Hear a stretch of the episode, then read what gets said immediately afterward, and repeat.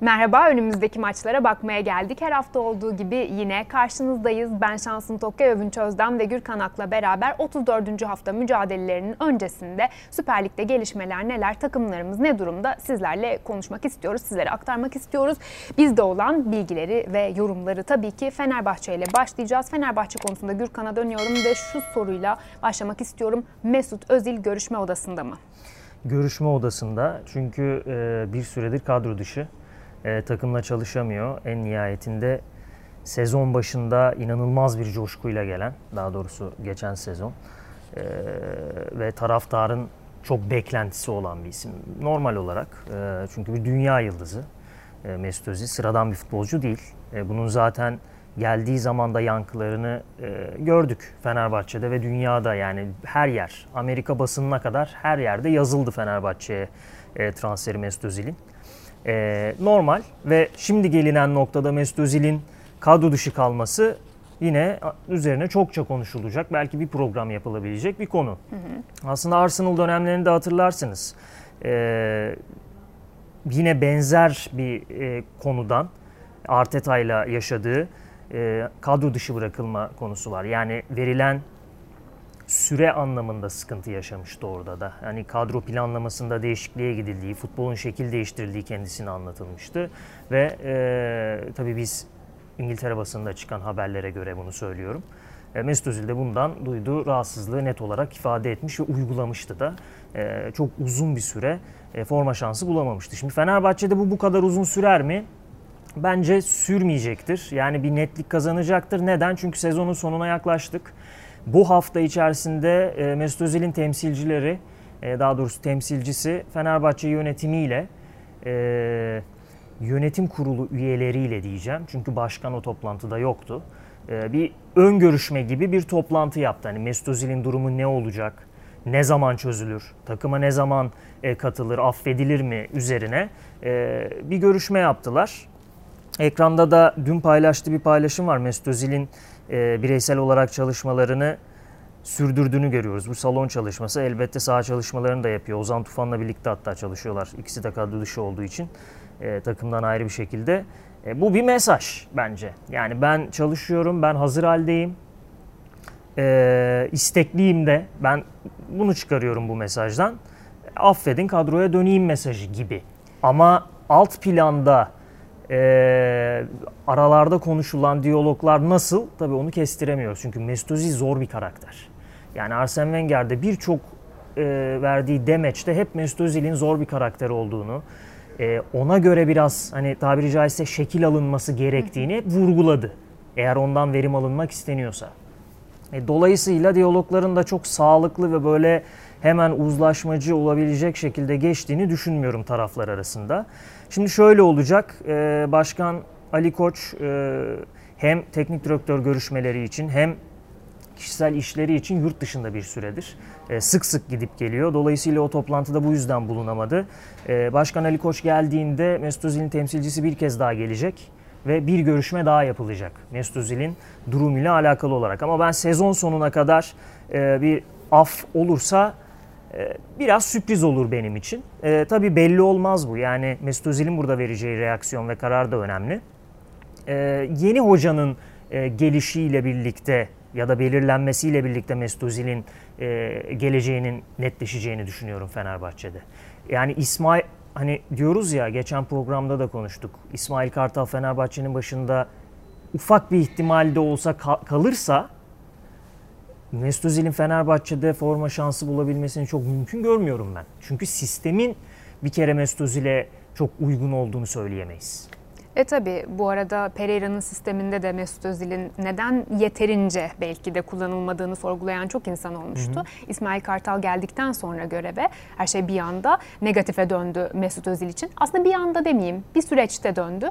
Övünç o süreci nasıl değerlendiriyorsun? Evet Gürkan Mesut'un zor bir karakter olduğunu, takım içerisinde bazı e, uyması gereken e, kuralları kendi belirlemeye çalıştığını, kendisi üzerinden bir durum yaratmaya çalıştığını söylüyor ama kimse buna tahammül edemez. Hı hı. Altına doldurmadığınız sürece özellikle futbol takımı üzerinden konuşuyorum.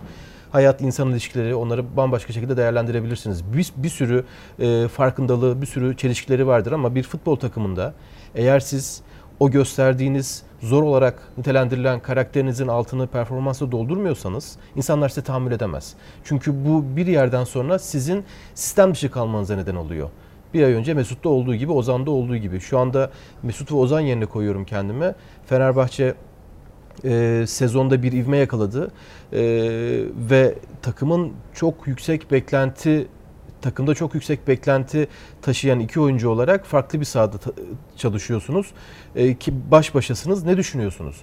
Yani Mesut ve Ozan yerinde olmak ne yapıl gidip kendi adlarına ne yaparlarsa yapsınlar takıma müdahil olma, takıma dahil olma durumunda kalmaları gerekir bence. Ama bunu da artık hadi Mesut biraz toparla, hadi Ozan biraz daha kilo ver de takıma tekrar seni geri alalım gibi dışarıdan size gelecek talepler, dışarıdan size gelecek isteklerle olmaz. Artık siz, siz bunda kendiniz karar vereceksiniz.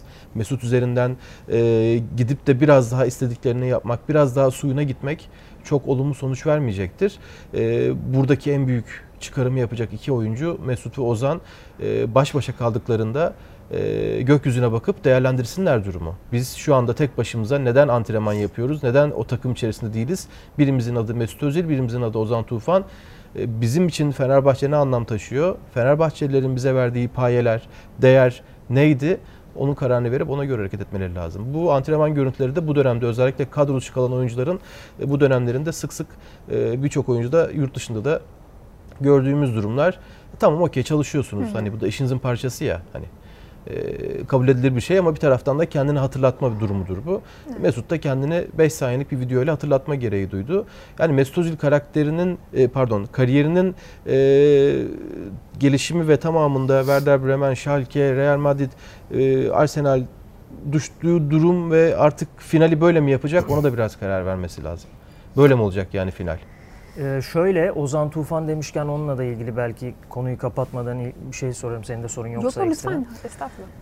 Ee, ya tabii Ozan Tufan konusu da belirsizliğe doğru gidiyor. Aslında benim açımdan tamamen şahsi fikrim olarak söylüyorum bunu. Net somut bir bilgim yok ama önümüzdeki günlerde daha somut bilgiler edinebiliriz.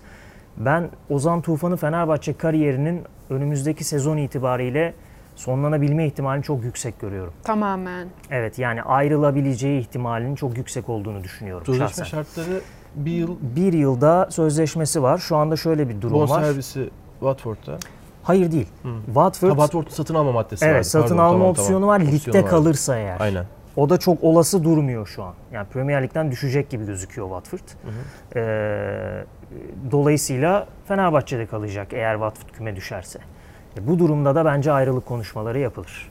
Bir, yani ben bunu çok olası görüyorum. Bir hafta 10 gündür de Beşiktaş'a gidebilmeyle ilgili bir gündem var. Evet. Ee, bununla ilgili haberler çıktı, yorumlar yapılmaya başlandı. Şu andaki Ozan Beşiktaş'ta oynayamaz. Şu andaki Hı-hı. Ozan Beşiktaş dışında Türkiye Süper Lig'de e, tercih edecek takımlar olabilir ama Hı-hı. soru işaretleriyle olacak bir durum olabilir.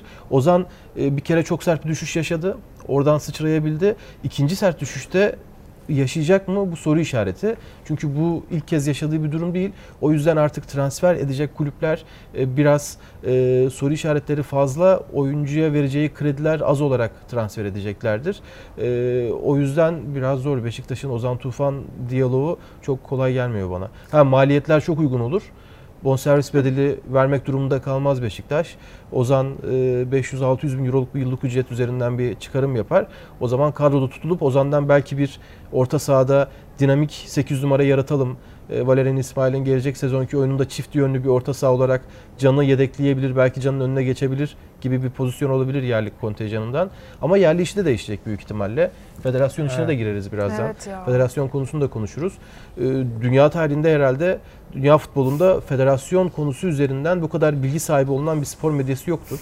spor taraftarı da yoktur herhalde. Herkes federasyon başkanının kim olduğunu, MHK başkanının kim olduğunu, e, kurulları biliyoruz. Bunların istifalı sebepleri sürekli gündemde sürekli konuşuluyor ve oluyor sürekli bunlar. Yani bir hafta konuşmadık federasyon başkanı istifa etti. Bir hafta konuşmadık MHK başkanı istifa etti. Şimdi yeni MHK başkanı atandı. 8 Mart'ta alınan kararlar artık geçersiz. Bu hafta yeniden o hakemler görev alacak gibi bir süreç var. Çok normal değil bu. Hatta çok özür dilerim bu tabiri kullanmak zorunda hissediyorum kendimi. Saçmalık bu. Bunları konuşmuyor, konuşuyor olmamız, bunlara maruz kalmamız tamamen saçmalık. Kesinlikle öyle. Bir şey diyeceğim bana çok normal gelmeye başladı artık. Benim algım bozuldu galiba. E, anlayabiliyorum seni. E, çünkü bu normalimiz olmaya başladı ama e, ya bize ne? MHK Başkanı'ndan bize ne, Federasyon Başkanı'nın bu konuyla ilgili müdahil olması, bu konularla ilgili sürekli istifa etti gelmesi, yahu bize ne?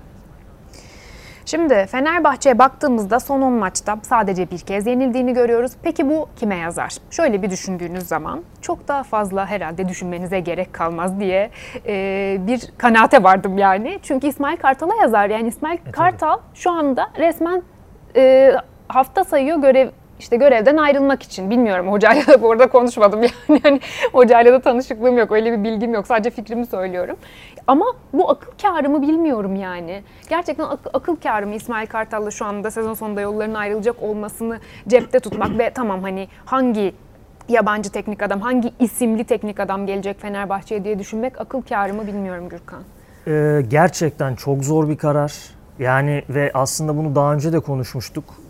Nedense Fenerbahçe'nin sezon sonları son yıllarda e, bir şaha kalkışla devam ediyor. İşte Emre Belözoğlu'nun görevine son verilmesi konusu. Tekrar aynı şeyleri anlatmayacağım. E, çünkü çok hakimiz artık Fenerbahçe'de ve o da bir e, karar verme aşamasıydı Fenerbahçe için. Başkan Ali Koç Emre Belözoğlu'nu değil, yeni bir teknik adamı tercih etti. Vitor Pereira geldi. Dünya kalibre şey dünya kalitesinde herkesin konuştuğu, bildiği sistemine güvenilen ve tartışılmayacak bir teknik adam profiliyle e, yola çıkılmıştı. Vitor Pereira oldu. E, en nihayetinde bugün de geldiğimiz noktada aynı konudayız. Pardon gülüyorum çünkü tartışılmayacak dedin ya adamın savunma sistemini Ya tartışmak. şöyle evet zaten yani Vitor Pereira o tanıma uymuyor bana kalırsa yani. Orada yola çıkarken o tabir kullanıldı. İşte Bielsa'lardan açıldı kapılar. Ee, en nihayetinde başkanın şu tarz ifadeleri de vardı. Hani bu kalibrede e, teknik adamlar Türkiye'ye gelmek istemiyor çünkü para veremiyoruz. İstedikleri paralar yüksek, şartlar zorlayıcı. E, normal. Zaten dünya kalitesinde bir siz teknik adamı getiriyorsunuz. Bunları bekler.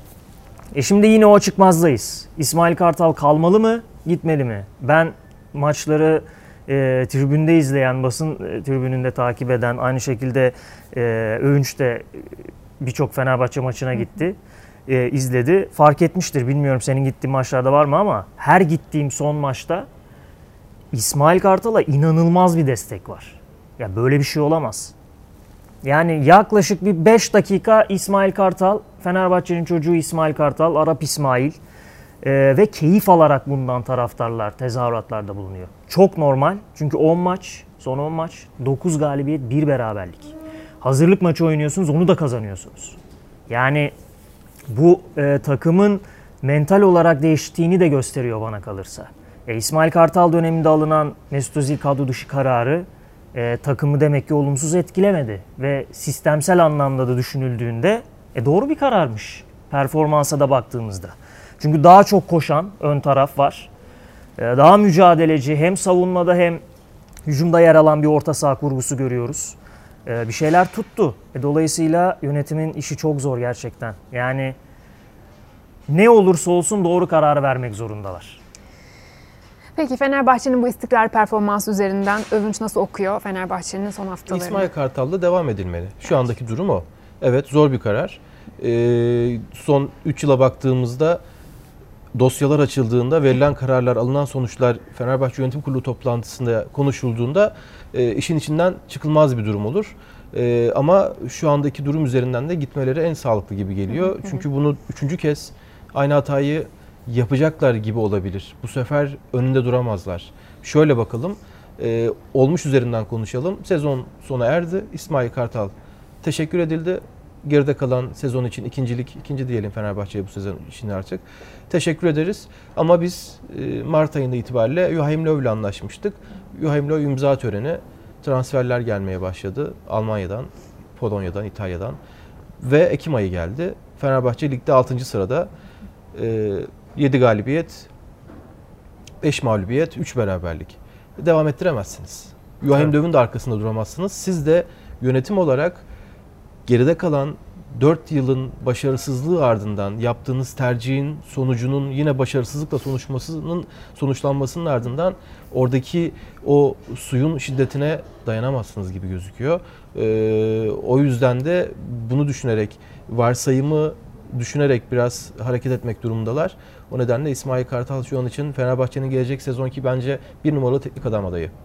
Ben bir nabız yoklaması yaparım. Nasıl olur bilmiyorum ama kulübün yerinde olsam artık böyle bu e, tamamen gizli mi olur ya da çok belirtilmeden mi olur? Ya İsmail Kartal'la devam edilmeli mi, edilmemeli mi konusunun çünkü gerçekten çok ince bir noktada artık yönetim. Yani düşünsenize İsmail Kartal'ı gönderdiniz, Övünç'ün dediği senaryo gerçekleşti, bitti. Ya bütün sezon gider. Çünkü tartışmalar başladığı zaman e, Fenerbahçe'nin takım olarak da ritmi düşüyor. Ya yönetim tartışılıyor, bu sefer sıra hocaya geliyor, oyunculara geliyor ve o bitmiyor o tartışma, sezona mal oluyor. Dolayısıyla e, İsmail Kartal tercih edilmeyecekse, yeni bir hoca gelecekse, bu löve olacaksa başarılı olmak zorunda. Olmazsa işler çok karışır. İsmail Kartal tercihinde bulunursa yönetim, İsmail Kartal önümüzdeki sezon başarısız olursa bu da yine çok tartışılacak. O yüzden bir nebze o yükü üzerlerinden atmak için bir bir şekilde bir nabız yoklaması yapılması lazım yönetim tarafından. Nasıl olur bilmiyorum Kimin ama. üzerine hani cami, camia Yani İsmail taraftar mı? evet camia taraftar İsmail Kartal'la yola devam edilmeli mi'nin bir anketi mi yapılır, neyi yapılır bilmiyorum. Tabii ki çok profesyonellik dışı bir şey ama gelinen nokta o. Yani kimse kusura bakmasın. Çünkü 4 sene alınan hatalı kararlar var ortada ve bu gerçekten son kurşun artık. Peki, Hep öyle dedik ama bu gerçekten Yok, bu son ama önümüzdeki yani. sene artık evet Ali Bey için yönetim kurulu için e, tedavisi zor bir sezon. Tabii. Ütopik bir şeyden bahsediyorum. Fenerbahçe sezon sonu Manchester City Pep Guardiola yollarını ayırdı ve e, Pep Guardiola "E, ben zaten Fenerbahçeliyim dedi ve görev başı yaptı. Fenerbahçe'de İsmail Kartal'ın yerine geldi. E, ve bir yapılanmadan bahsetmeye başladı. Fenerbahçe taraftarını ikna edemezsiniz artık. Edemezsiniz. Pep Guardiola gelse ve önümüzdeki 5 yılın ben yapılanmasını yapıyorum. Yuhlanır. Bir, iki sene müsaade etmeniz lazım bana. Bu belki 2026'da 2025'te şampiyonluk ve Avrupa kupalarına gideceğiz olmaz. 2022 Kasım ayında Pep Guardiola yuhalanır. Tabii. Şu Guardiola anda gelinen istifa nokta o. Sesleri Kadıköy'de değil mi? Şu anda İsmi de gelinen- uymuyor. Welcome to Anadolu. Nokta o. O yüzden bu bahsettiğim tabii ki tekrar vurguluyorum. Bu ütopik örnek üzerinden gideceksek yerine gelecek her teknik direktör böyle bir durumla karşı karşıya Tabii. kalacak. O yüzden Emre Belezoğlu gitti, Pereira geldi. Aziz e, Aykut Kocaman gitti, yerine e, Koku geldi. Sonra Derken yapılan o tercih hataları ve şu anda çıkan durum bazı şeylerin de bazı konulara yol açması, bazı durumların da bazı geleceklerle ilgili ders vermesi gerekir mi bilmiyorum. Ee, ama yönlendirebilir en, azından sizi. Ee, bir şey söyleyeceğim burayı kapatmadan Gürkan. Övünç az önce Fenerbahçe'yi ikinci kabul ediyorum bu sezon dedi. Bu konuda söylemek istediğim bir şey var mı? Ya şöyle bence o menvalde söylememiştir diye tahmin ediyorum. Yani ö- öyle olsun dedi. Şansının bu kaos çabası, ortalığı karıştırma öyle çabaları. diyelim dedi. Hadi ikinci kapattı diyelim dedi. Ama e, aslında güzel bir soru bence. Yani çünkü iş tartışılmıyor değil mi? Yani artık Trabzonspor cephesi de başladı. Ee, artık Bir öyle şampiyonuza dedi. başladı olay. Öyle dedi İkinci ya. olarak Şimdi kabul edebiliriz de bu sezonun ikincisi kabul ediyorumun arasındaki Bak kalan maçlar geldi. Çok, çok iyi fazla. zamanlama. öyle Çok demedim yani. Neyse ben izleyicilerimize bırakıyorum. Lütfen burada yorum yazın ne Şöyle, anladıysanız. e, anladım. matematiksel ihtimal hala var. Bakın zorlu bir Adana Demirspor deplasmanı. Ar, diyelim ki mağlubiyet. Nasıl olabilir onu hesaplayalım. Diyelim Adana Demirspor. Evet. Tamam. Adana Demirspor deplasman olduğu için Adana Demirspor evinde gerçekten seyirci desteğiyle iyi oynadığı için Vakayeme'nin durumu belirsiz olduğu için oynayamadığını farz edelim. Bir gerginlik de görüyoruz son haftalarda Trabzonspor'da açıkçası. E, doğal, kabul edilebilir. Ee, hadi yenildi. Antalya Spor'la içeride oynuyorlar. Antalya'nın form grafiği. Hadi bir beraberlik çıktı buradan.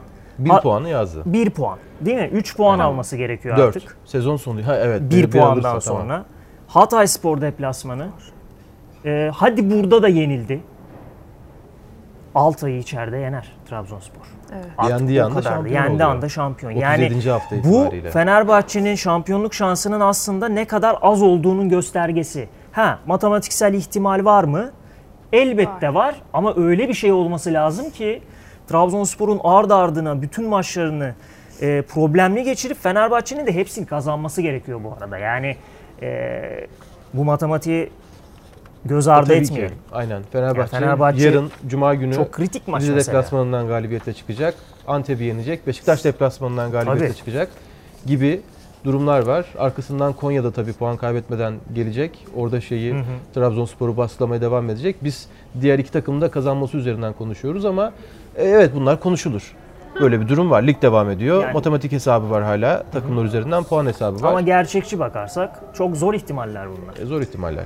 O Diğer zaman takımların da e, kaybetmeden gitmesi de zor ihtimal. çok özür diliyorum lafını böldüm çünkü tam kağıda bakarken devam ettireceğini anlamamışım. Serdar Aziz'le ilgili konuyu toparlayalım ve Evet, Fenerbahçe'yi burada noktalayıp biraz Doğru Galatasaray'la biraz devam edelim. uzun konuştuk. Serdar Aziz e, konusu e, Fenerbahçe Serdar Aziz'le sözleşme uzatacak. Hı hı. E, aldığım bilgiler önümüzdeki e, bir hafta içerisinde kısa bir süre içerisinde Serdar Aziz'le masaya oturulacağı ve e, nihayete erdirileceği 3 yıllık bir anlaşma olacak yüksek olasılıkla. E, bütçe daha doğrusu maaş anlamında e, görüşmenin de çok uzayacağını tah- e, tahmin etmiyorum. Yani otururlar, iki kere görüşürler ve anlaşırlar gibi geliyor bana. Çünkü Serdar Aziz de Fenerbahçe'de olmaktan memnun. Çok enteresan bir futbolcu. Yani bilmiyorum bana katılır mısın? Nasıl yani? Enteresan. Fenerbahçe tarihinin belki de en az tartışılan hatta en çok ümit vadeden stoper ikilisi Minje ve Zalay takımdayken bile bir şekilde fırsatı değerlendirip 11'i kapıyorsunuz abi. Yani her sezon bunu mutlaka yaptı Serdar Aziz. Ve hatta bir ara e, dalga konusu da olmuştu sosyal medyada. Ne o? İşte transfer edersiniz stoperleri yıldız olur ama Serdar Aziz çıkar formayı alır bir şekilde oynar diye. Gerçekten her sezon bunu yapıyor e, ve hakkını vermek lazım.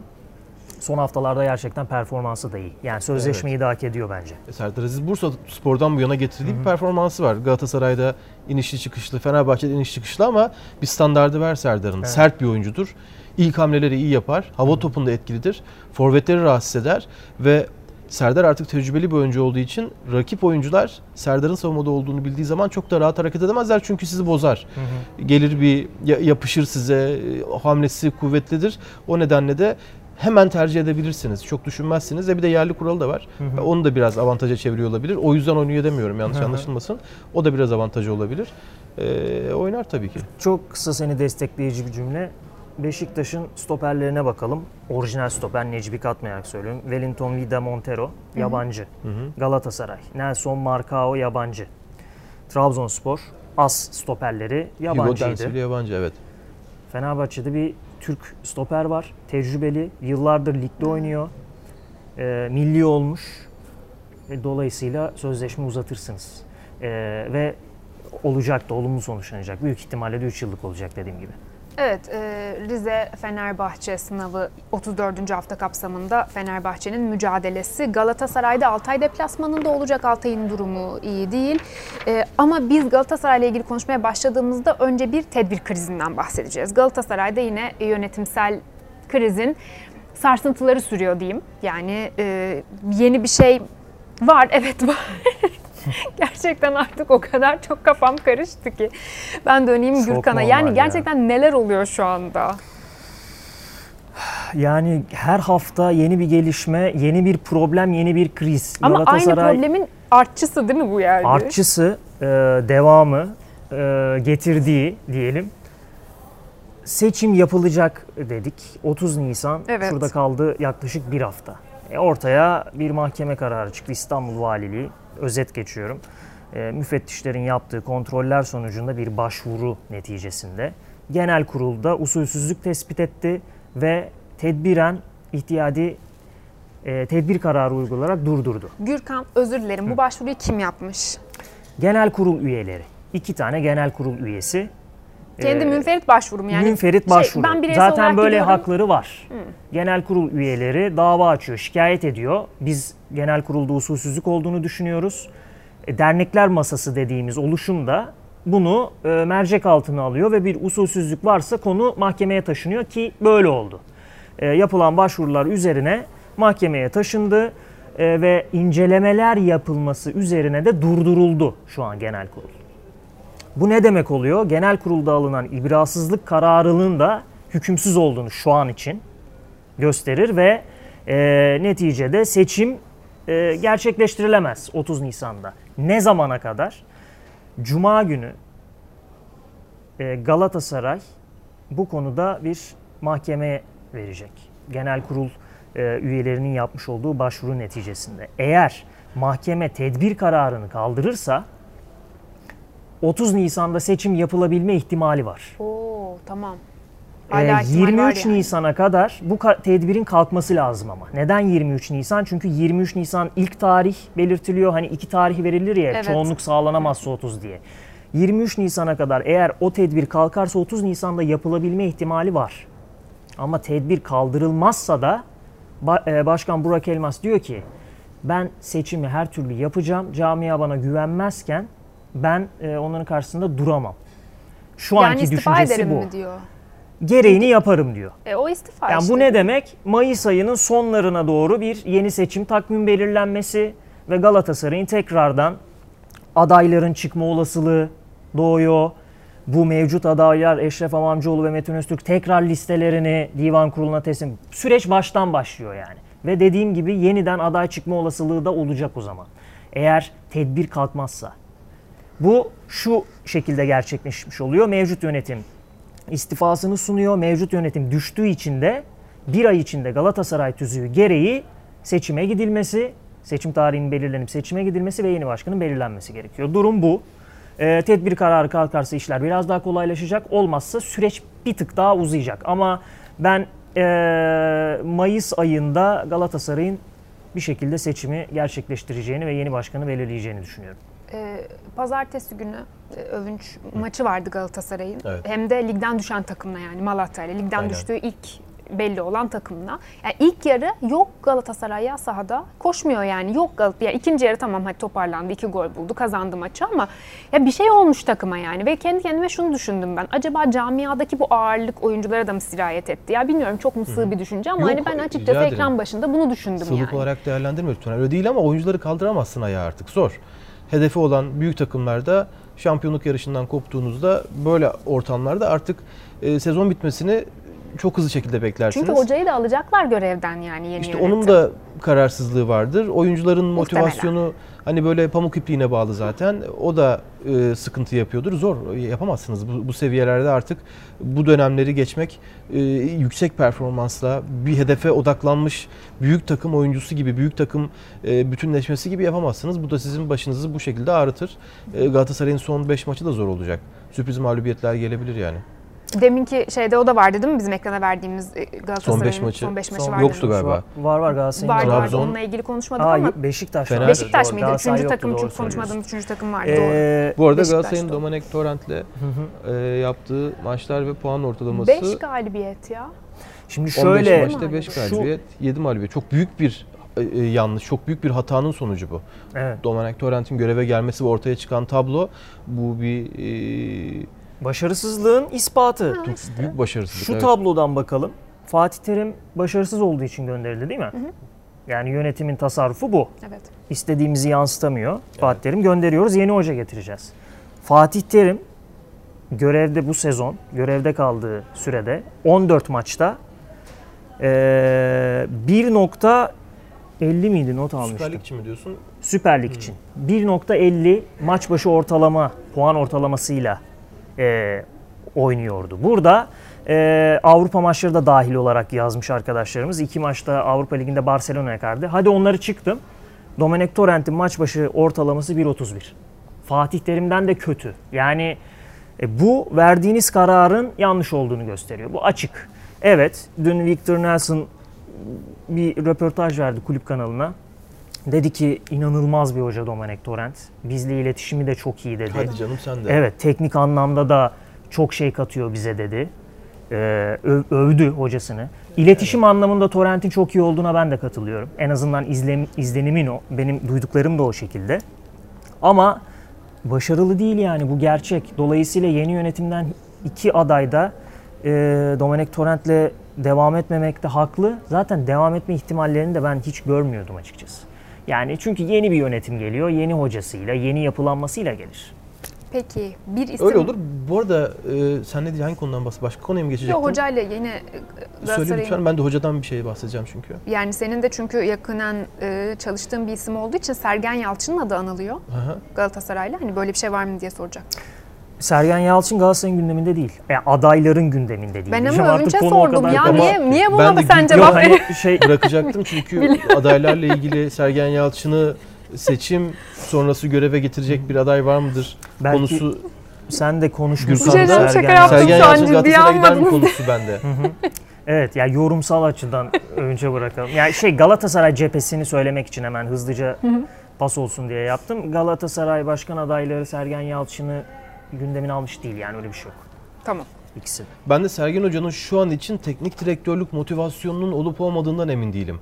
Onu yükleyebildi mi? O aşamaya tekrar gelebildi mi? Evet Sergen Yalçın bir teknik direktördür ve artık 10 yıl mı yapar şu anda 50 yaşında. Ee, 15 yıl mı yapar? 5 yıl sonra bırakırım bilmiyorum ama bir süre daha yapacak. Yolu bir yerde daha Beşiktaş'ta kesişecek. Bunu hissediyorum. Ee, biliyorum diyemem ama bu böyle bir yerde daha kesişecek ama bu sürede Galatasaray'a gider mi? Fenerbahçe'yi tercih eder mi? Hayır, kesinlikle tercih etmez. Sergen Yalçın Beşiktaş'tır. Sergen Yalçın Beşiktaş'ın ta kendisi diyemem. Çünkü kariyeri bize bunu göstermedi. Fenerbahçe, Trabzonspor, Galatasaray yaptı. Tamam kabul edilebilir. İsteyen var, tercih edilen var. Beşiktaş tutamadı da diyebiliriz. O dönemlere gidip bakınca bir sürü detay çıkar ortaya. Mecbur mu kaldı Sergen Yalçın gitmekte? Ee, acaba isteseydi kulüp tutabilir miydi gibi 90'lara dönmek gerekir. Gerek yok şu an oraya dönmeye. Ama e, eğer Sergen Hoca önümüzdeki yılda teknik direktörlük yapmaya karar verir. Tekrar o motivasyonunu Eylül ayı itibariyle hatta daha önceden sağlaması gerekir. Haziran'la ilgili sağlarsa ve Galatasaray'dan da teklif alırsa ben Sergen Yalçın Galatasaray'a kesinlikle gidemez diyemem. Bunu söyletemez bize yani. Doğru diyorsun. Peki Böyle bir durum var. Bu Torrent doğal olarak bir son bir önceki teknik adam Fatih Terim Galatasaray'da onunla kıyaslanıyor ve puan durumlar üzerinden çıkarım yapılıyor. Buradan bir sonuca varmaya çalışıyoruz. Şöyle bir durum var. E, Torrent Fatih Terim yerine gelmedi veya Fatih Terim kötü olduğu için bence Torrent gelmedi. Fatih Terim'in artık Galatasaray'da teknik direktörlük miadının dolduğunu düşünen bir yapı ve e, bir yönetim kurulu sadece başarısızlık üzerinden değil artık bir değişimin başlaması gerektiğini ve Fatih Terimsiz bir Galatasaray'ın Fatih Terimsiz gelecek yıllarda olacak bir Galatasaray'ın başlangıcını yapmaya çalıştılar ama başarısızlıkla sonuçlandı bu. Hem artık görevle ilgili sürelerinin dolma aşamasında olması hem de yerine getirdikleri teknik adamın ortaya koyduğu performans ve takımın başarısızlığı bunu gösteriyor. E, Torrent'le Fatih Terim'i orada kıyaslayamayız hiçbir şekilde. Tabii canım. Evet aynı takımı aynı sezon içinde çalıştıran iki teknik adam ama olmaz. Sadece meslekleri aynı ama kıyas kabul edecek durumda değiller. Fatih Terim'le kimi kıyaslayabiliriz ki? Fatih Terim'le Fatih Terim kariyerinde Fatih Terim'in çalıştığı yıllar içerisinde yıllar süresince çalışan, bu sürede çalıştırdığı takıma 8 şampiyonluk kazandıran, Avrupa mi? Kupası kazandıran, e, ülkesi adına e, milli takımda uzun yıllar görev yapan ve bunun bir karşılığını getiren tartışmaları her şeye ekleyebiliriz bu arada. Şu olduğu için böyle oldu, bunu yaptığı için şöyle oldu. Şu olmasaydı bu olmazdı diye bir sürü altın doldurabileceğimiz şeyler vardır ama sonuçla değerlendirmememiz bizi yan- yanıltabilir. 8 şampiyonluğu var Galatasaray'da. Evet. 8 şampiyonluğu olan bir takımda sevgili Şansın Tokyay bir teknik direktörü karşılaştırabiliriz. Aklına geliyor mu senin tak- çalıştırdığı bir takımı? Alex Ferguson olabilir mesela. Ben kimseyle karşılaştırmam hocayı. Niye? Fatih hocayı. Öyle bir yere koyarım. Ha senin adın öyle. tamam. Yani bir markadır ya Türk futbolu için. Ya öyle evet. Neden Futbol şimdi gidip öyledir tabii. Avrupa futbolunda işte aynı başarıları almış hocaların adını yanına koyup onun Fatih Hoca'nın adını başkalarının yanına Ya koyayım dünya canım. futbolunda da çok saygı duyulan bir teknik adam.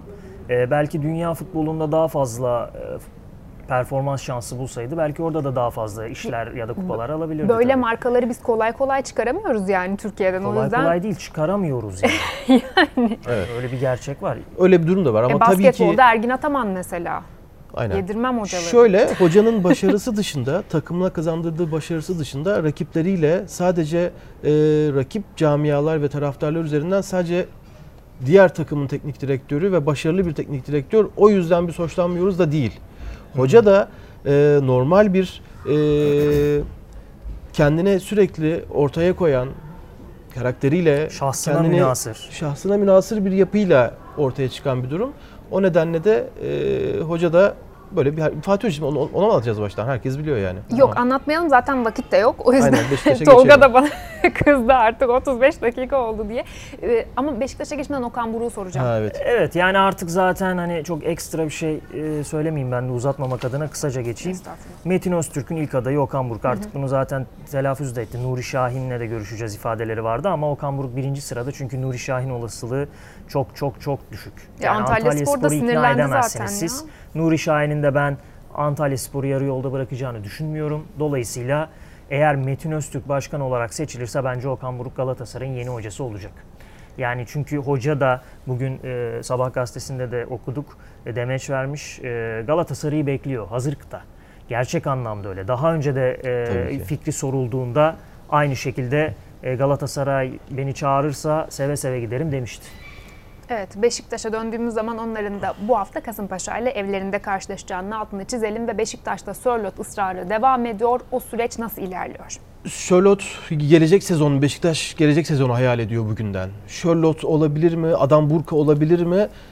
Beşiktaş'ın niyeti en uca e, uzun boylu, pivot olarak nitelendirilebilecek, e, kafa toplarında hakim, e, bir taraftan güçlü, e, ve hızlı bir oyuncu bulmak. Tabii bunları bahsettiğimiz zaman ortaya hani böyle bilgisayara enter enter basıyoruz ve İbrahimovic falan çıkıyor da hani e, bunların ya o ondan %20 olsun kafa topu %80 mi? Tamam. Hızlı %20 mi? Tamam abi o top, top, toparlarız. Arkadan enkodu gelir. Gezal hemen yaklaşır onu kapatırız gibi düşünüyorlar tabii.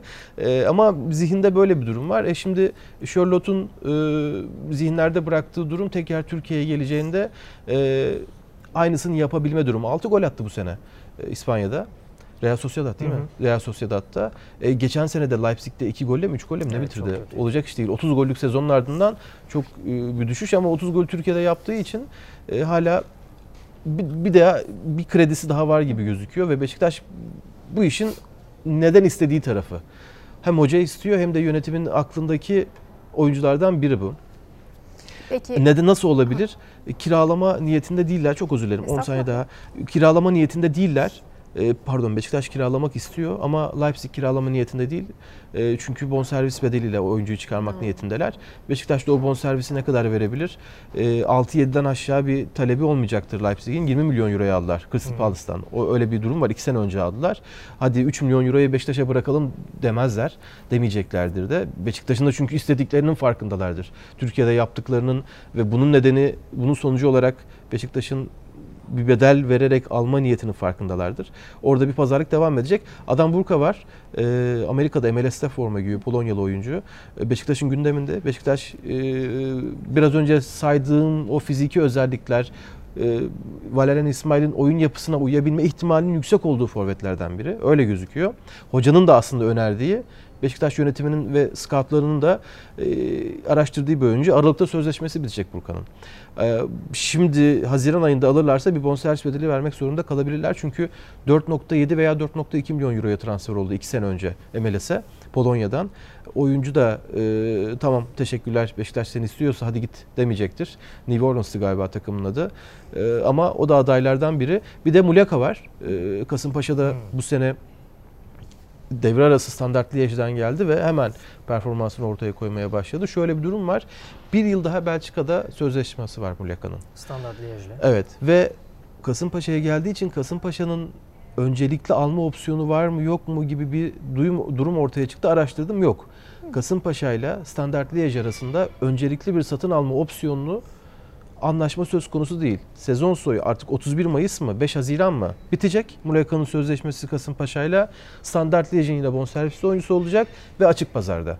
Her takım her istediği e, pazarlığa girebilir. Ha tabii ki Kasımpaşa'nın e, Kasımpaşa'ya verecekleri teklifle Beşiktaş'a verecekleri teklif aynı olmaz.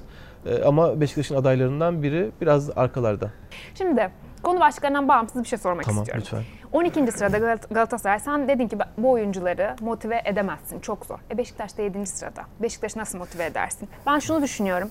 Alanya maçında bunu gördüm en azından. Taraftar da yeni hocaya ve düzene motive olmuş gibi görünüyordu. E, evet Beşiktaş'ın ne sanki iddiası vardı yani. E, yani taraftar orada hınca iddia... hınç dolduracak Alanya ya maçını. Hem bir Avrupa'ya, Avrupa kupalarına katılabilme ile ilgili ligi ilk 4, ilk 5 içinde bitirme durumu söz konusu. Bu en azından sizi bir hedef olarak yani. hedef olarak götürebilir. Tabii ki son şampiyonu hadi bu sene ligin dördüncüsü, beşincisi olacaksınız. Hadi çocuklar biraz daha yüklenin diyerek çok yüksek motive edemezsiniz. Ama teknik direktör değişikliği, onun getirdiği enerji, bunun taraftara yansıması ve direkt karşılığında alınması oyuncularda da bir e, karşılık buldu. Onu görebildik. O nedenle e, Beşiktaş şu anda 7. sırada ve 51 puanla giriyor. 5 e, maç var. 5 maçta 5 e, galibiyet de alabilir. Kendi evinde oynayacak Fenerbahçe derbisini. 5'te 5 yapıp puanını 66'ya çıkartabilir. 66 da sizi ilk 4 arasına çok rahat sokacaktır. Bu motivasyonu gelecek sezon Avrupa kupalarında yer alabilme motivasyonu Galatasaray'ın durumundan farklı. Galatasaray yani daha 5 hafta önce tamam küme düşme korkusunu artık kaybettik. Öyle bir ihtimal kalmadı. 10-15 puan oldu farkı kapatıp ondan sonra şu anda tamamen böyle bir savrulma halindeler. O yüzden benzer değil. O yüzden evet hı hı. takımların atları büyük. Takımların atlarının karşılığında şampiyon yazıyor ama durumları farklı. Bence oyuncuların motive olmasının ilk e, motive edici unsur Valerian İsmail. Hı hı. Yani yeni hoca, yeni sistem gözüne girmek lazım. Önümüzdeki sezon 11'in değişilmezi olmam lazım. Bence oyuncuların te ilk motivasyonu bu olmalı. E, o olabilir evet. Peki gidiciler, ayrılıklar? Ha ondan da bahsedelim. 7 oyuncudan bahsetmiştik geçen hafta. Tekrar bir üzerinden geçelim. Ensakala, Laiç, e, Lens, e, Douglas. Douglas kesin gidiyor. Hı. Oğuzhan, Gökhan Töre, Mehmet Topal kesin evet. gidiyor. Sözleşme yenilenmeyecek. Bunları Alex Teixeira de eklenecek. Alex'te de artık büyük ihtimalle Kasımpaşa maçında da yedek başlayacak. Enkudu ben iki haftadır ısrarla Enkudu 11 diye veriyordum. Hep Alex başlıyordu. Ee, yarın Kasımpaşa maçında Alex başlayacak gibi duruyor artık. Şey Enkudu başlayacak gibi duruyor. E, Alex de olmadı. E, yıllık ücret de yüksek. 3 milyon euroya yakın bir yıllık ücret alıyor Beşiktaş'tan. E, bir yıl opsiyonlu 2 yıl daha sözleşmesi var. E olmadı. Alex de farkında, Beşiktaş tarafı da farkında. Oyuncu da e, tamam benim burada 3 milyon euro sözleşmem var. İsterseniz beni oynatmayın. Örnekler var. Lens Layic gibi beklerim demiyor. Onun diyaloğunu da yapmışlar çünkü konuşmuşlar. Kendisine gelen teklif de var bu arada. Hem Çin'den hem e, Suudi Arabistan'dan, Dubai'den hem de Brezilya'dan teklifler var. O da bir şekilde bunları değerlendirecek. 8. oyuncu Alex de, Teixeira gibi duruyor şu anda. Bu sayıyı 9 şu an için Larin diyorum ama diğer 8 kadar net demiyorum. Ya bu arada geçen yine Lens'le ilgili bir yerde konuştuk. Beşiktaş'la ilgili birileriyle e, bir diyalogda anlatmıştım ya size. Sezon başındaki bir olay e, konuşuldu yine bu takımdan gitmeme durumu. Olacak iş değil ya. İnsanlar tabii ki taraftarlık takımınızda oynayan futbolcuya çok fazla e, sevgi göstermeniz, onları yüceltmeniz, onlara e, dokunulmaz hale getirmenize neden oluyor ama bu detayları da lütfen insanlar bilsin. Bahsetmiştim ya bir araba yüzünden kaldı diye. Hı. Sezon başında e, Karagümrük'e gitmek üzereydi. Biliyorum yani haberini de yaptık. Sözleşmesi de feshedildi. Artık sezon sonu için bir yıl sözleşmesi kaldığı için bonservisiyle gidecekti ve yıllık ücreti ayarlandı. Beşiktaş yine kendisine 1 milyon euroya yakın ücret verecek. Bakın 1 milyon euroya yakın ücret verecek Lens'e. Sene başından bahsediyorum. Eylül, Ağustos 2021'den bahsediyorum. 600 ee, bin euroya yakın parasını Karagümrük verecek. Ee, oyuncunun kendi yaptığı indirim sadece 200 bin euro 1.8 alacaktı. Ondan 200 bin indirerek 1 milyon yine Beşiktaş verecek ama sezonun tamamında Karagümrük'te oynayacak. 600 bin euro Karagümrük verecek. Tam anlaşma imzalanacak saat 11. Öğlene doğru 11-11.30. Lens tesislerde ben arabayı da istiyorum diyor. Kulübün anlaştığı bir araba markası var ve onların SUV, Jeep olarak nitelendirdiğimiz markası var. Ben onu da alacağım gideceğim diyor buradan Karagümrük'e. Şimdi hani Beşiktaş yönetimi de Beşiktaş'ta oradaki yetkililer de ya Lens bu bir araba sana ait değil bir sözleşmende böyle bir şey yok iki bir de ne arabası abi hani her şeyi hallettik ya üzerine konuşulmayacak bir durum olarak arabayı da alıp gitmek ne? Hani yok ben arabayı da alacağım demiş. İşine de biniyor ondan sonra. Arabayı alıyorsan biz de seninle bu anlaşmayı yapmıyoruz diyorlar ve Karagümrük'e gitmiyor ve bunun karşılığında sadece orada Lens'in kazandığı ücretler ve hayat standartında hiçbir şekilde konu olmayacak bir ücretsiz araba karşılığında bir yıl boyunca kenarda oturup 1.8 milyon euroyu almaya razı oluyor ve oynamıyor. Yani bu hikayeyi bir yer anlatmıştım araba yüzünden gitmedi hatırlarsınız diye. Hı-hı. Detayı da bu yani olacak iş değil. Yani bu ben tamamen... bu detayını bilmiyordum. Şok içinde dinliyorum şu an. Yani anlaşmalar atılmış 11.30 Beşiktaş testlerinde 12.30'da Karagümrük'te imza töreni var. Yani Sakın şey yapacak. Yani, ben arabayla gitmek istiyorum demiş. Beşiktaş yönetimi sen de dalga mı geçiyorsun? Ne arabası deyince onları da anlayabiliyorum. Yani tamam artık her şeyi göze aldık. Sana 3 yıldır para veriyoruz. Hiçbir şey katmadın. E, biz artık dalga geçemezsine getirmişler Dolu yani işi. akpil alsan falan diye diretmemiş Şuraya gelecek. Yani Ümraniye'ye Nevzat Demir tesislerinin yakında metro açıldı. Metro ile git falan olacaktı iş yani. İnanılmaz ya. Ya ben... Daha da komiği kulübün kendisine te- tahsis ettiği başka bir araba var. Onu onu kullanıyor şu anda. Allah Allah. Me- mecbur olarak bir tahsis etmek zorunda ama başka bir marka ve düşük bir standart bir araba onu kullan. Olacak iş değil ya. Olacak iş değil yani. Peki. Yani ben de bir şeyler söylerim ama sonra şansın konuştu oluyor. Neyse sosyal medya paylaşımlarına şöyle bir bakalım çünkü artık kapatmamız gerekiyor. Çok üzülüyorum ama biliyorsunuz bu programı ne kadar çok sevdiğimi. Yani vakit doluyor maalesef. Şimdi sosyal medya paylaşımlarına haftanın e, öne çıkanlara baktığımızda yine Zlatan yine Zlatan gelmiş yine ne yapıyorsun Bunu paylaşmış. Bakın şimdi izleyeceksiniz. Bu toplara vuruyor. Altına da şöyle yazmış. Ben ne zaman duracağıma kendim karar veririm. Tıpkı şu sarı topun, yavaş söylüyorum şu anda. Şu şu sarı topun size vuracağına ben karar kendim karar verdiğim gibi. Bu da nasıl kötü bir çeviri. İyi ki ben Netflix'te Yok, yok, alt yazıları falan Öyle ben öyle tam olarak o. Tam olarak o. Çok, çok enteresan bir karakter Ya olduğunu gerçekten, söylememize gerek evet. yok herhalde yani artık. Yani Tabii ki tabii ki ama böyle insanlara Peki ilk ihtiyaç deneme var. mi ya sizce? Ben hep bunlarda buna takılırım. İlk denemede sizce değil mi sarıyla vuruyor mu? basketbolcular falan da Ama böyle bir şu atıyorlar. anda ilk ya deneme. Zlatan vurur ya o seviye. O bir de mesafe de çok uzak değil.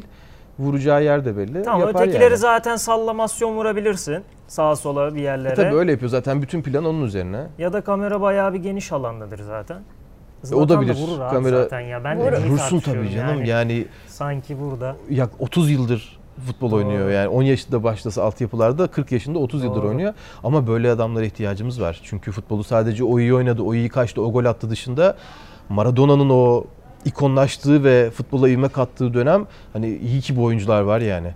Zlatan, Ronaldo, Messi olmasa hani bu durumun e, şeyi kalmayacak. Ya onun da tartışılıp kalmayacak. tartışılmayacağını tabii ben karar veririm. E, doğal yani. olarak. gibi öyleymiş. Gürkan sakin sakin anlatıyor. Ekleyeceğiniz bir şey yoksa artık veda etme vakti geldi. Benim yok. Çok teşekkürler Şanslı Hanım. Ben teşekkür ederim. Övünç. Hoşçakalın efendim. Haftaya görüşmek üzere.